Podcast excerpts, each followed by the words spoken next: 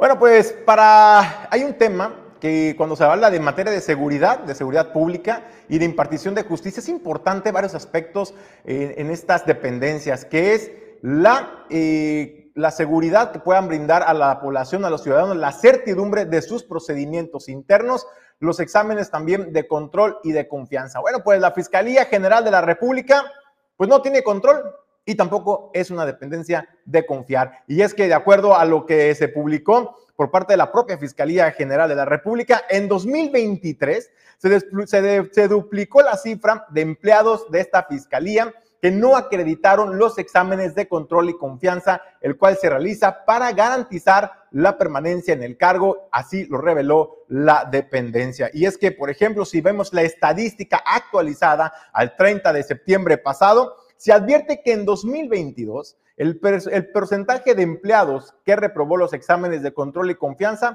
fue de 3.8%. En 2023 subió esta tasa a 7.7% de trabajadores que reprobaron los exámenes de control y confianza. Estos datos publicados recientemente por la dependencia que encabeza el fiscal Hertz Manero refieren que entre el primero de enero y el 12 de diciembre de 2022 se aplicaron 5.802 exámenes de control y confianza al personal de la institución. De esta cantidad, 5.289 acreditaron y 223 sin detallar qué cargos ocupan los empleados que reprobaron estos exámenes de control y confianza, corresponden al 3.8%. Esto es en 2022, mientras que en el periodo de enero al 30 de septiembre del presente año, también la dependencia reportó que se aplicaron 3.301 exámenes de control y confianza a igual número de trabajadores. De estos, 3.046 aprobaron y 255, que corresponde al 7.7%, reprobaron. En el informe que emite la propia Fiscalía General de la República, pues se precisa que las pruebas fueron aplicadas por el Centro de Evaluación y Control de Confianza. Las cifras se refieren a los procesos completos en la aplicación de las citadas evaluaciones. ¿Qué es lo que se establece en estas calificaciones o en estas pruebas que le hacen a los trabajadores del sistema de la Fiscalía General de la República? Bueno, pues es para dar certidumbre y certificar la situación patrimonial. Ya sabe, la declaración patrimonial a la que están sujetos todos los servidores públicos, pues para ver si no incrementan de la noche a la mañana, pues eh, su patrimonio y también sus percepciones que no estén eh, dentro del marco de la ley. En torno a lo social de los empleados, además, también se aplican exámenes médico, psicométrico y psicológico, así como el polígrafo y el toxicológico. Sin embargo, la dependencia, la dependencia no ha, no ha confirmado en qué sentido se ha eh, han reprobado o no han acreditado, perdón, que no se escuche que sacaron cero, ¿verdad? En la, aprobación, que no acreditaron de manera correcta los exámenes de control y confianza. ¿En qué rubros importantes es donde están fallando los empleados, los servidores públicos de la Fiscalía General de la República? Hasta este momento no se ha informado que de las personas que eh, no acreditaron eh, estos exámenes, hayan sido dados de baja de sus puestos de trabajo. También no se ha informado de qué niveles pertenecen estos trabajadores, pero usted y yo sabemos que cuando se habla de que no se acreditan los exámenes de control y confianza, y lo vemos comúnmente, eh, pues en las policías municipales y estatales que se les realizan periódicamente estos exámenes, que cuando no los acreditan, pues tienen que ser dados de baja automáticamente de la corporación. ¿Qué está pasando con la fiscalía? Bueno, pues no hay transparencia, no hay claridad, insisto, de qué ha pasado con estas personas, con esos trabajadores que no acreditaron los exámenes de control y confianza, qué cargos están desempeñando y tampoco se sabe, pues, en qué rubros, en qué rubros se reprobó estos exámenes de control y confianza. Por ello pregunto, hoy la Fiscalía General de la República en nuestro país no tiene control, y no es una dependencia de confiar. Déjenos sus comentarios acerca de este tema, con gusto le vamos a dar lectura y nosotros vamos a más, a más información. Y bueno, le comentaba también que el día de ayer, pues arrancó ya la feria de todos los santos Colima. La verdad se vivió color, se vivió una algarabía de las familias, fiesta, y con esto se rescata la tradición del Día de Muertos, porque sí, ya estamos en en el mercado también del Día de Muertos y desde luego pues la temática en esta edición es precisamente honrar a nuestros fieles difuntos y bueno, así Así se vivió el arranque de la Feria de Todos los Santos Colima.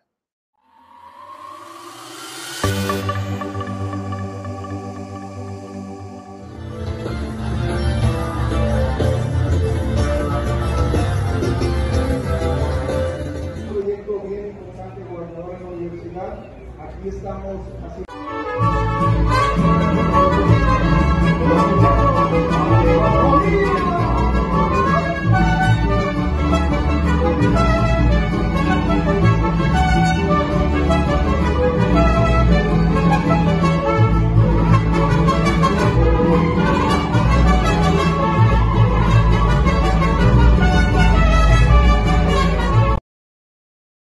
Esto es parte de lo que se vivió en, la, en el cortón inaugural de la fiesta de todos los colimenses, la fiesta de todos los santos Colima 2023. Pues se vivió el color, la música, ya saben, ¿no? Lo tradicional, lo que nos gusta a los colimenses y a los mexicanos, pues vivir las tradiciones en familia, en paz y sobre todo pues en diversión. Y también el día de ayer estuvo, estuvieron ahí presentes eh, eh el director de la comunidad portuaria del puerto de Manzanillo de la Copoma, Héctor Venancio. Y bueno, ahí también habló de la importancia de contar con un stand que represente el puerto de Manzanillo, el puerto más importante en el Pacífico mexicano, en, en, una sede tan importante como lo es la Feria de Todos los Santos Colima. ¿Qué podemos encontrar en este stand de la Copoma? Bueno, pues nada más la historia de lo que ha sido el puerto de Manzanillo a lo largo, a lo largo de los años, a lo largo del tiempo, cómo ha ido evolucionando y cómo se ha convertido hoy en día en el puerto más importante en el movimiento de carga contenerizada en nuestro país y de los principales en América Latina y el mundo. Hola, ¿qué tal? Mi nombre es Héctor Venancio, soy director de la comunidad portuaria de Manzanillo.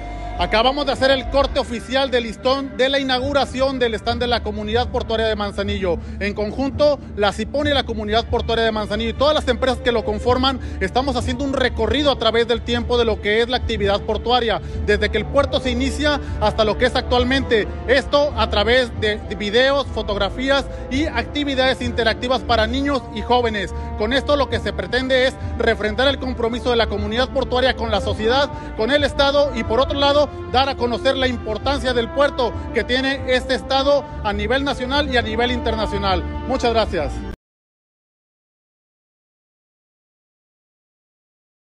Hace 22 años, sentamos las bases de una de las empresas más importantes de la logística en México, Cima Group, con presencia en los principales puertos del país, líderes en el manejo de vacíos, punto de inspección fuera del puerto, RFE, flete marítimo, transporte terrestre y más. Cima Group.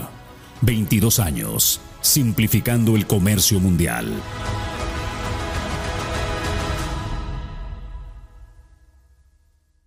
Grupo Jacesa. Más de 30 años en Manzanillo.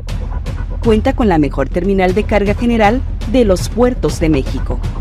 Terminal de servicios, transporte y servicios aduanales si deseas importar o exportar desde Manzanillo, Grupo Jacesa es tu aliado confiable.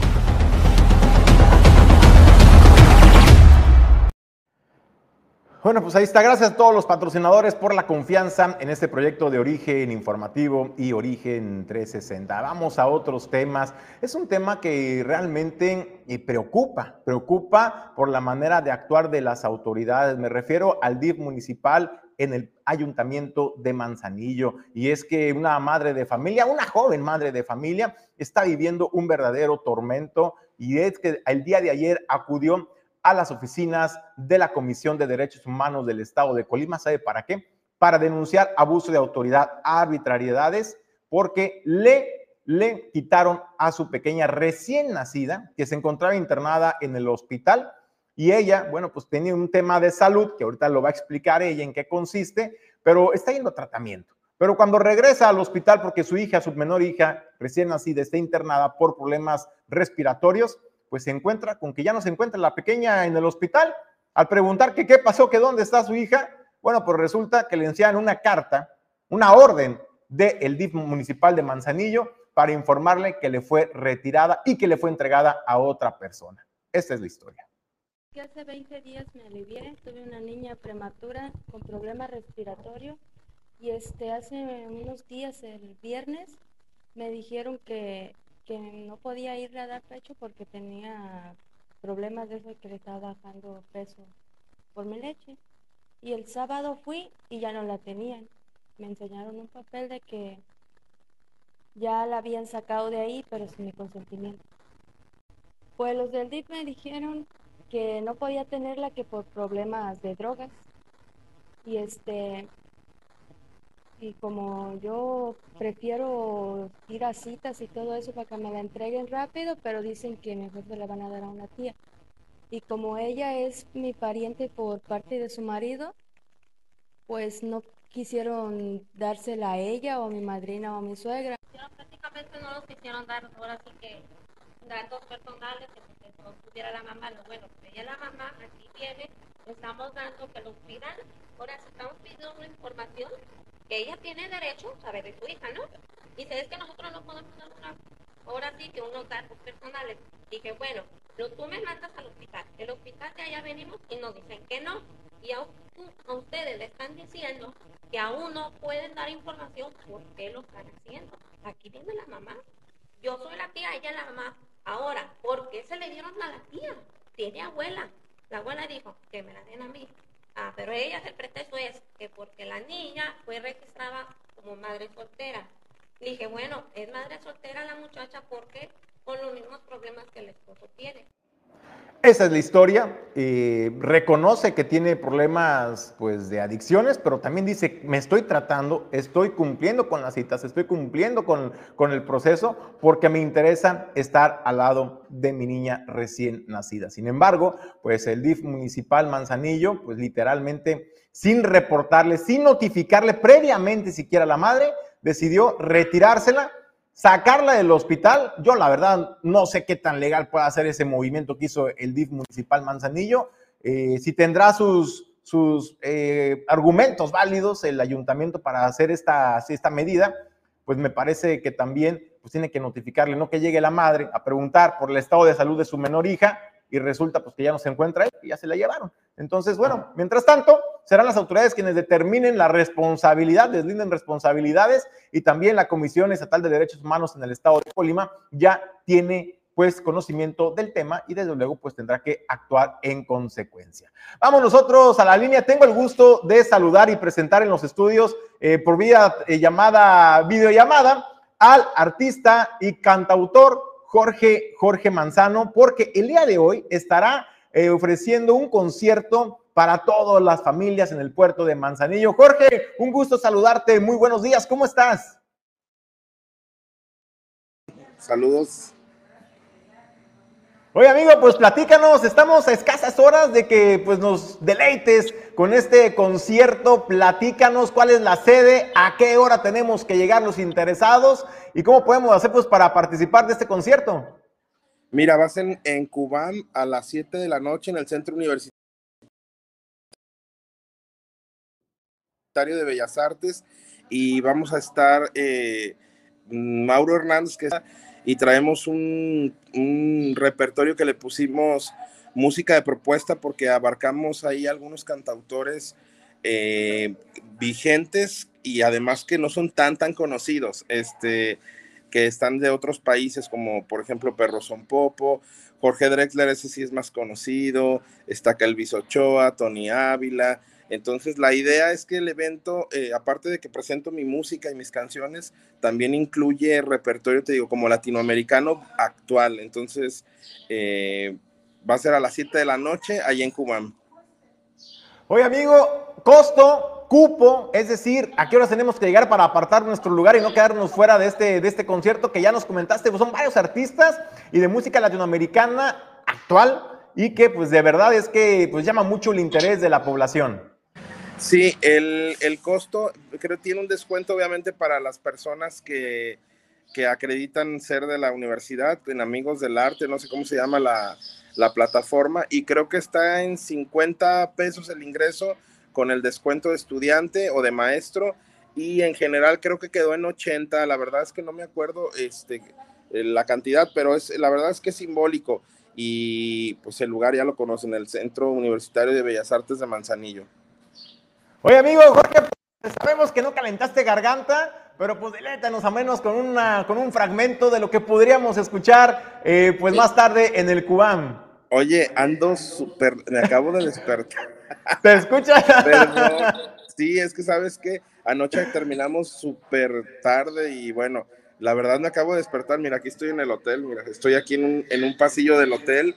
Este, no, con todo gusto, si quieres te mando o te puedo pasar un link y ahí este, te mando alguna canción porque no, ahorita la verdad sería para que, para que la gente acá en el puerto de Manzanillo, amigo, pues te pueda conocer. Y sí, de verdad es que sí te escuchas con el agua, con, con, la, con la voz, un poco la garganta un poco cerrada, pero se entiende, están ultimando detalles y ha sido pues una semana de afinar detalles, preparando todo para el deleite esta noche en el puerto de Manzanillo. Ayer me presenté acá en el, en el teatro, este, Fernando, no, en el, en el Museo Fernando del Paso, tuvimos el concierto anoche este, que por cierto fue un éxito y siempre súper agradecido con la universidad, que nos reciben súper bien y que nos abren las puertas y tenemos mm, eh, como mucha convocatoria, ya van dos veces que me presento ahí en el Fernando del Paso y la verdad con llenos totales está súper padre.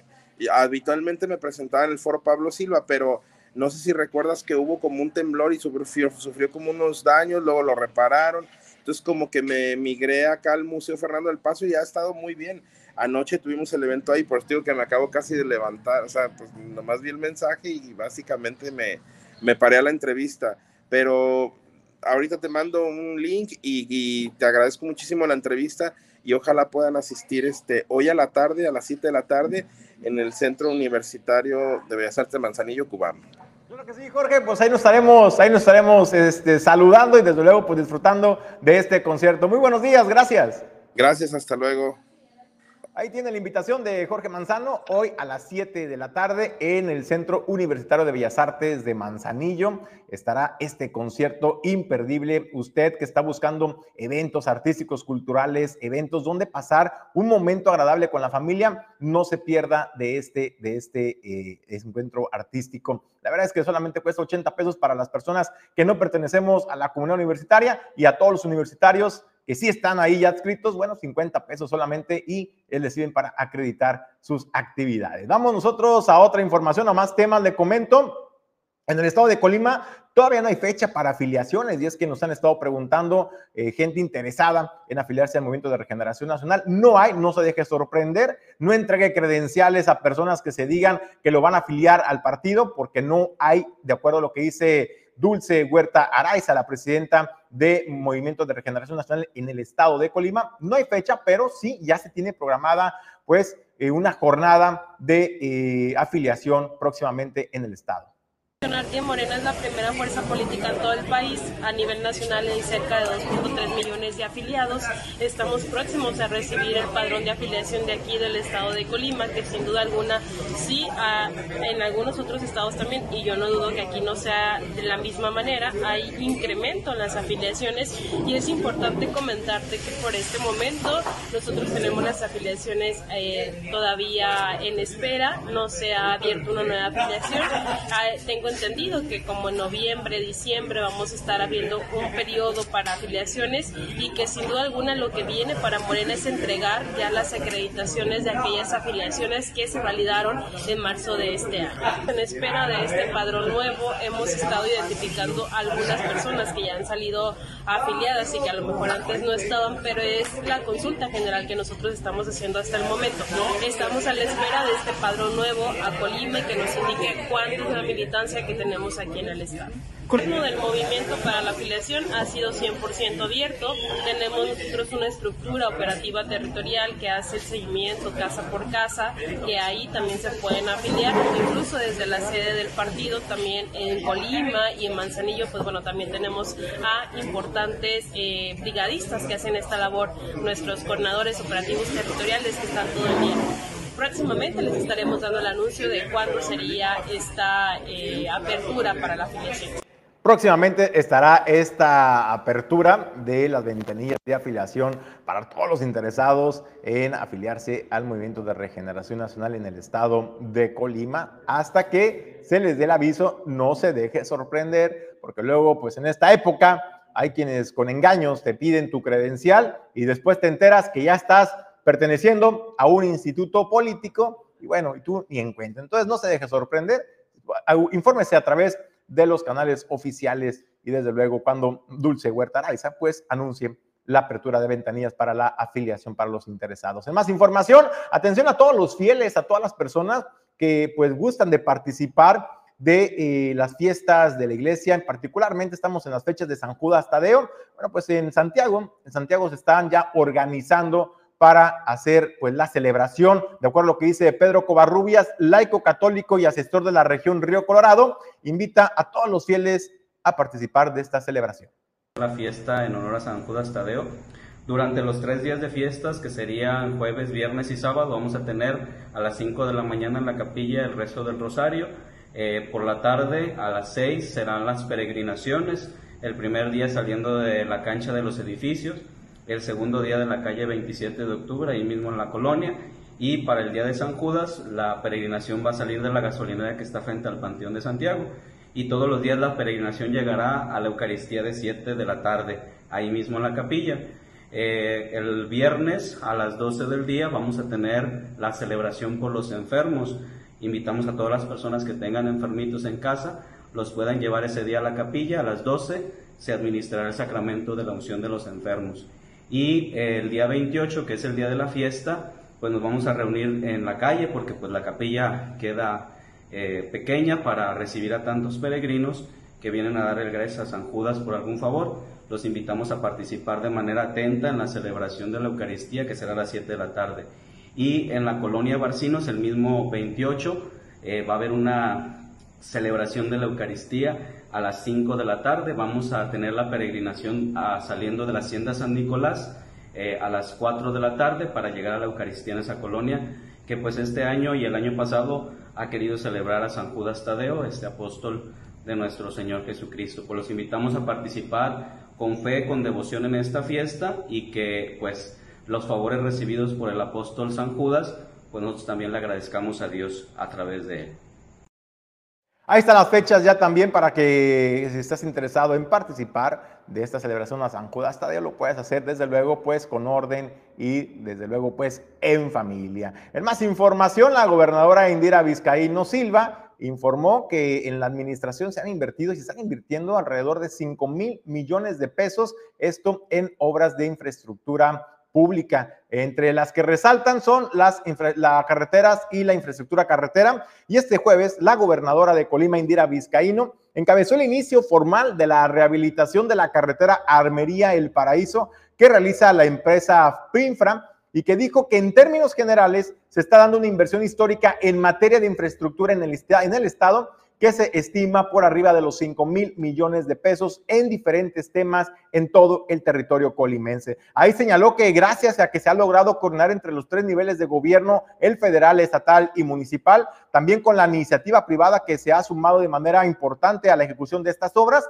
señaló que con estas obras se busca generar una mejor conectividad posible porque dijo que se tiene el puerto más grande de México y se necesita también las mejores carreteras que generen los menos problemas posibles a quienes viven en la entidad. Agregó que bajo esa lógica, pues invierte en la ampliación también de cuatro a seis carriles en el tramo de la autopista Armería Manzanillo y se ampliará el otro tramo faltante que incluye la zona de la Salada, esta zona que usted ya sabe que ha sido muy, muy conflictiva en los accidentes que se registran por el tracto, por, por el paso de tractos en esta carretera. Ahí también señaló que también se busca pues eh, bajar también el congestionamiento vial y a la par también se trabaja en otra muy importante que ya se lo hemos platicado aquí con anterioridad, que es el acueducto Armería Manzanillo. Ahí digo coincidir con el objetivo que se ha planteado la alcaldesa de Armería, Diana Cepeda Figueroa, de recuperar y potenciar esa vocación turística que tiene Cuyutlán y El Paraíso y dijo que es uno de los principales objetivos de su administración, hacerle justicia a los municipios de Costa, al municipio de Tecomán, al municipio de Armería, que durante muchos, muchísimos años pues fue olvidado y relegado de las inversiones importantes en desarrollo de infraestructura eh, de eh, carreteras. Con estas obras, pues usted que todos los días transita, que si vive en Manzanillo, tiene que transitar hacia la capital del estado o incluso salir del estado, o los que nos visitan también de otras entidades, ¿quién no ha padecido el congestionamiento vial que se origina o ya sea por los accidentes viales que se registran eh, por tractocamiones, particularmente en esta complicada vialidad o, o tramo carretero de la Salada. Bueno, pues todas estas obras, todas estas inversiones van abocadas precisamente a eso, a evitar y a evitar y a minimizar los riesgos de accidentes, pero también hacerle una vía segura y también rápida. Puerto Manzanillo es la sede de las empresas que generan el desarrollo portuario. Aquí se generan las ideas y se trabaja en el comercio exterior, la logística y los negocios. Torre Puerto Manzanillo, el espacio ideal para líderes y emprendedores. Torre Puerto Manzanillo, hacemos negocios. Más de 30 años de experiencia están al servicio de tu salud bucal en Clínica Dental Local. El equipo más completo de especialistas en el cuidado de tu salud bucal están aquí, operando el equipo técnico a la vanguardia tecnológica. Clínica Dental Local. En Manzanillo, somos los profesionales.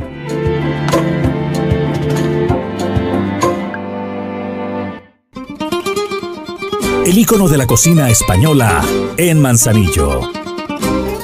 Restaurante El Marinero del Hotel Marbella. Ven a disfrutar los mejores platillos con los sabores auténticos de España. Restaurante El Marinero del Hotel Marbella. El ícono de la cocina española.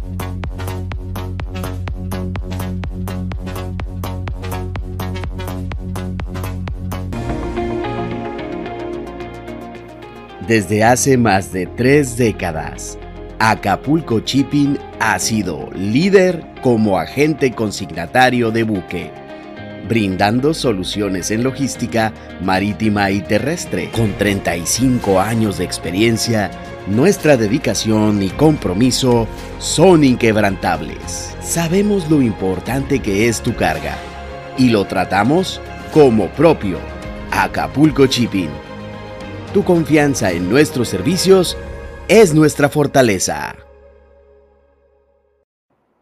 En la Feria de Todos los Santos Colima, un sector muy importante que está participando y aparte pues respaldando los esfuerzos del gobierno del estado a través del IFECOL para organizar y llevar a cabo pues estos, esta feria es el sector restaurantero adscrito a la Canira Colima. De acuerdo con, con su presidente Francisco Solana, eh, informó que muchos de los comerciantes de los restauranteros decidieron apoyar y confiar en la feria porque sabe que eh, con las experiencias de años pasados les ha ido muy bien y dice, vale la pena seguir apostando por una feria que nos da exposición y que nos permite también llegar a más personas. Ahí Francisco Solana dijo que se tienen muy buenas expectativas sobre la derrama económica que se espera. Esto es lo que informaba.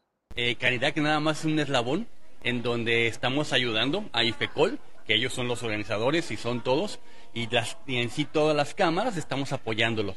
Pero sí, hay un área que es la de picnic, que bueno, ahí apoyamos sobre todo, ¿no? Aunque hay muchos alimentos. Y en esta área de picnic hay alrededor de 14, 15 casitas, eh, donde va a haber bastantes espectáculos, va a haber este un performance muy, muy, muy bonito. Y realmente va a estar hecho para que las familias vayan y sea como el lugar, ¿no? El lugar de, de sentarse con la familia y comer y, este, y disfrutar un muy buen momento. De todo, es variado, ¿no? De todo. Ya sabes que Canillac eh, la, la familia general, habemos de todo. Pero en sí, en toda la feria van a estar eh, lugares muy reconocidos por muchos años. Creo que va a ser una- un año en donde más eh, restauranteros eh, de abolengo se están poniendo. Eh, y por supuesto todos los deliciosos este, productos que venden los demás, ¿no? Todos los demás que tal vez no tengamos tanto tiempo, pero sí tenemos muchas ganas de estar ahí. Los, los restauranteros, ¿cuál es el de ellos? este? Bueno, estamos muy contentos. La verdad, estamos muy entusiastas con lo que hemos visto. Bien, hemos visto una organización muy bien puesta y este y estamos ahí eh, desde el primer minuto en que sacaron las las convocatorias para poder reunir, se llenó. Realmente fue algo una, una respuesta muy buena de los de los restauranteros y claro, tenemos unas expectativas muy altas como lo que hemos visto. ¿no? Bueno, usted, usted ya conoce cómo está la distribución de la Feria de Todos los Santos. Está muy bien eh, organizada. Los juegos por un lado, la zona de comidas y alimentos por otro lado, la zona de bares. También se ha aperturado una zona que se le, se le denomina picnic, donde ahí podrás encontrar más de 15 negocios de la industria de alimentos y eh, condimentados en el estado de Colima participando. Es importante también recordar que eh, hay un operativo de seguridad al ingreso de la feria de, de estas instalaciones y también es para que usted si va a acudir con mochila, a los jóvenes particularmente, pues lo hagan eh, pues no llevando objetos punzocortantes, no llevando botellas, porque todos esos artículos les serán eh, pues retirados. Eso es por seguridad propia y la seguridad de todos los asistentes. Está el protocolo ya establecido, lo puede consultar en la página oficial de gobierno de Colima o en la página oficial también de redes sociales del Instituto de Ferias y Exposiciones del Estado de Colima, del IFECOL, lo que puedes llevar, lo que puedes ingresar y lo que no puedes ingresar para evitarte molestias y desde luego pues la seguridad, hay que recordar, la seguridad la hacemos todos los ciudadanos, hay que ser también responsables y divertirnos y acudir en familia y divertirnos con responsabilidad. En el marco de la conmemoración del Día Internacional de la Lucha contra el Cáncer de Mama, los estudiantes del Tecnológico Nacional de Colima realizaron un evento muy conmovedor, muy, muy, muy significativo. Ahí realizaron un moño rosa monumental con el objetivo de visibilizar la lucha contra el cáncer de mama, concientizar particularmente pues a las mujeres, a las jovencitas de este instituto eh, académico para poder eh, pues prevenir a tiempo cualquier padecimiento que pudiera poner en riesgo su, su salud y su vida. tecnológica deseamos justamente estrechar los lazos para hacer una concientización acerca de la importancia de que la prevención del cáncer de mama se pueda dar no solamente en nuestra comunidad, en sus familias, en sus amistades y que llevemos este mensaje hacia toda la población. Por eso vamos a llevar a cabo un lazo que va más allá de con una tela, con un papel, sino es un lazo humano en donde nosotros queremos hacerle llegar a toda la comunidad el hecho de la, de la relevancia de este día, ¿Qué hoy siempre. ¿Qué tan importante es para que la comunidad eh, estudiantil eh, se concientice? ¿Es para llevarlo afuera también este de- Sí, así es. Estará el material aquí dispuesto una vez que hagamos el lazo, estará disponible en nuestros medios digitales. Además, está sumado a una serie de conferencias y foros que se están llevando a cabo actualmente. Eh, ¿Algo más que No, gracias, gracias por participar y es una actividad de hombres y mujeres en donde nos comprometemos para este gran trabajo de prevención. Agradecemos a todo el estudiantado, el profesorado y personal no docente que ha sido partícipe en el diseño y en la conformación de este lazo humano como gran comunidad que somos. Gracias. Gracias. Bueno, esto, esta imagen, así, así fue este lazo monumental que formaron los estudiantes y personal del Tecnológico Nacional de Colima. Pues ahí está para hacer visible la eh, gravedad pues, del cáncer de mama y desde luego también eh, hacer conciencia, concientizar a la población, a jovencitas, a señoras también y también a los hombres para que se practiquen la acudir al médico periódicamente para detectar cualquier, cualquier riesgo a su salud. Y bueno, pues en más información le comento, el subsecretario del Trabajo, Javier Pinto Torres, del estado de Colima, informó sobre los cursos de talleres y capacitaciones que se estarán realizando y cómo tú puedes participar, por ejemplo, en, esto, en, este, en estos cursos, talleres para hacer figuras con globos. Si a usted le interesa, bueno, aquí está la información.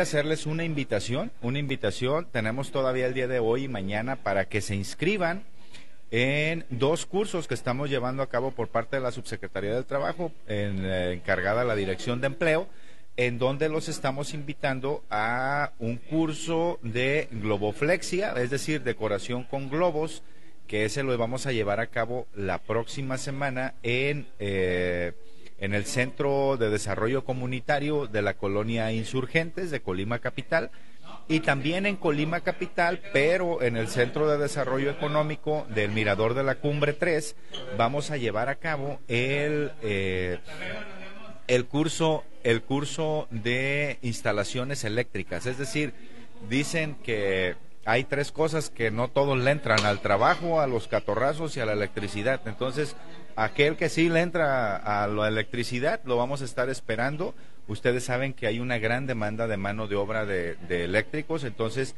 va a haber un curso de capacitación y ese va a ser en el, en el Centro de Desarrollo Comunitario, mejor conocido como SEDECO, eh, de Mirador de la Cumbre número 3. Y si les interesa y son creativos esta arte de decorar con globos, pues los esperamos a que se inscriban en, eh, en el curso de Globoflexia. Nos van a preguntar, sí, pero ¿dónde me puedo inscribir? Está bien sencillo, eh, quienes nos están viendo por Facebook o quienes tienen Facebook, busquen dos páginas, una es Trabajo Colima, la otra es Servicio Nacional de Empleo Colima, y ahí aparecerán los domicilios y los teléfonos donde tienen que inscribirse. ¿En qué gasta más? ¿En qué gasta más usted en su casa, por ejemplo, o en su día a día? Pues uno pudiera pensar que uno de los principales gastos del mexicano o de las familias, pues puede ser a lo mejor en materia de salud, ¿no? Por ejemplo, que te duele la muela y inmediatamente, ¿no? La cultura, ¿no? De ir al doctor a, revisarse. O si tienes algún dolor de cabeza intenso, pues te tomas una pastillita o vas al doctor, te atiendes, ¿no? Uno pudiera pensar que el tema de salud es un tema prioritario, ¿no? Para, para las familias.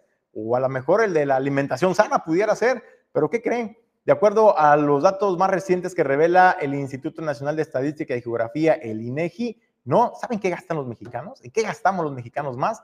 En alcohol y tabaco. Y es que de acuerdo a lo que dice la presidenta de la Junta de Gobierno del INEGI, Graciela Márquez Colín, explicó que el gasto en ciudadanos a la salud de los hogares mexicanos ocupa el último sitio con un promedio mensual de apenas 1.345 pesos. En reunión de trabajo expuso estos datos de la encuesta nacional de ingresos y gastos de los hogares que se realiza por parte del INEGI, en el que revela que de manera trimestral los ciudadanos gastan un promedio, un total de 15.059 pesos en el rubro de alimentos, bebidas y tabaco.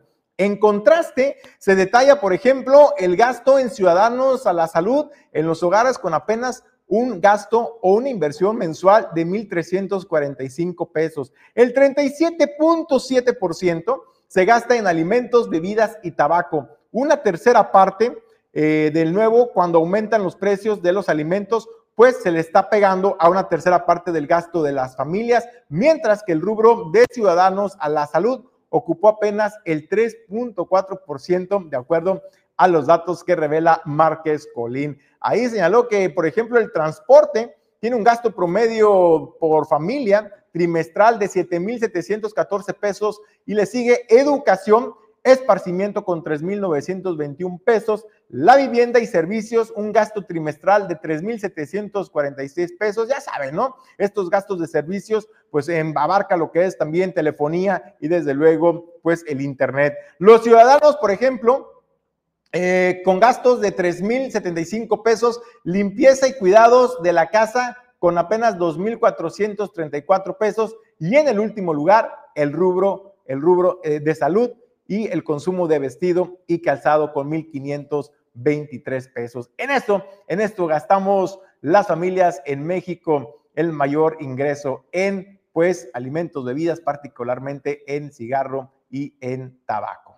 Usted díganos, díganos en qué gasta en su hogar, cómo maneja usted su economía, cuánto es lo que gasta, por ejemplo, promedio al mes en salidas, en fiestas, eh, pues, en, pues en alcohol, que también es, válido, ¿no? Debes, después de una semana eh, pesada de jornada laboral, pues de pronto se, se antoja, ¿no? Algo ahí, desestresarse con los amigos, con la pareja, con la familia. Déjenos sus comentarios, cuánto es lo que usted gasta en este rubro de alcohol y tabaco frente a otros rubros en el gasto del hogar.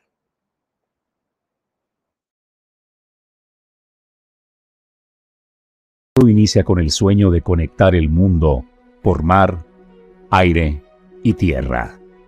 Dueño del mar Goodward Group, más de 80 años de ser el operador logístico que te conecta al mundo.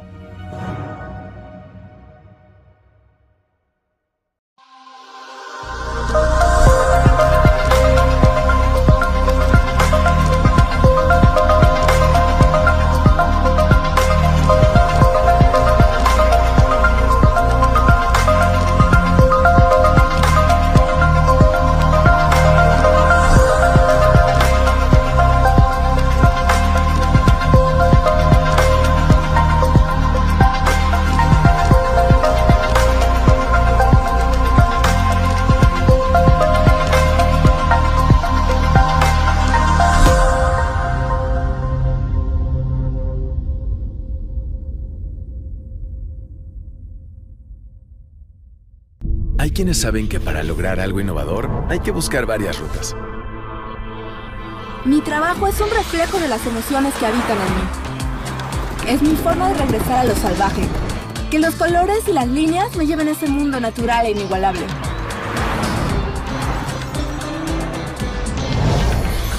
Conforme voy cambiando, mi obra también se transforma. Eso la hace especial. Me inspiro en mis raíces. Tenemos un país lleno de colores y de texturas. Cada boceto y cada proyecto siempre es una experiencia diferente.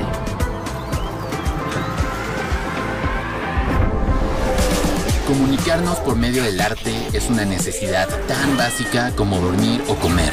Las formas, los colores y el mensaje que acompañan a la pasión son los elementos que hacen de nuestra vida una experiencia única e irrepetible.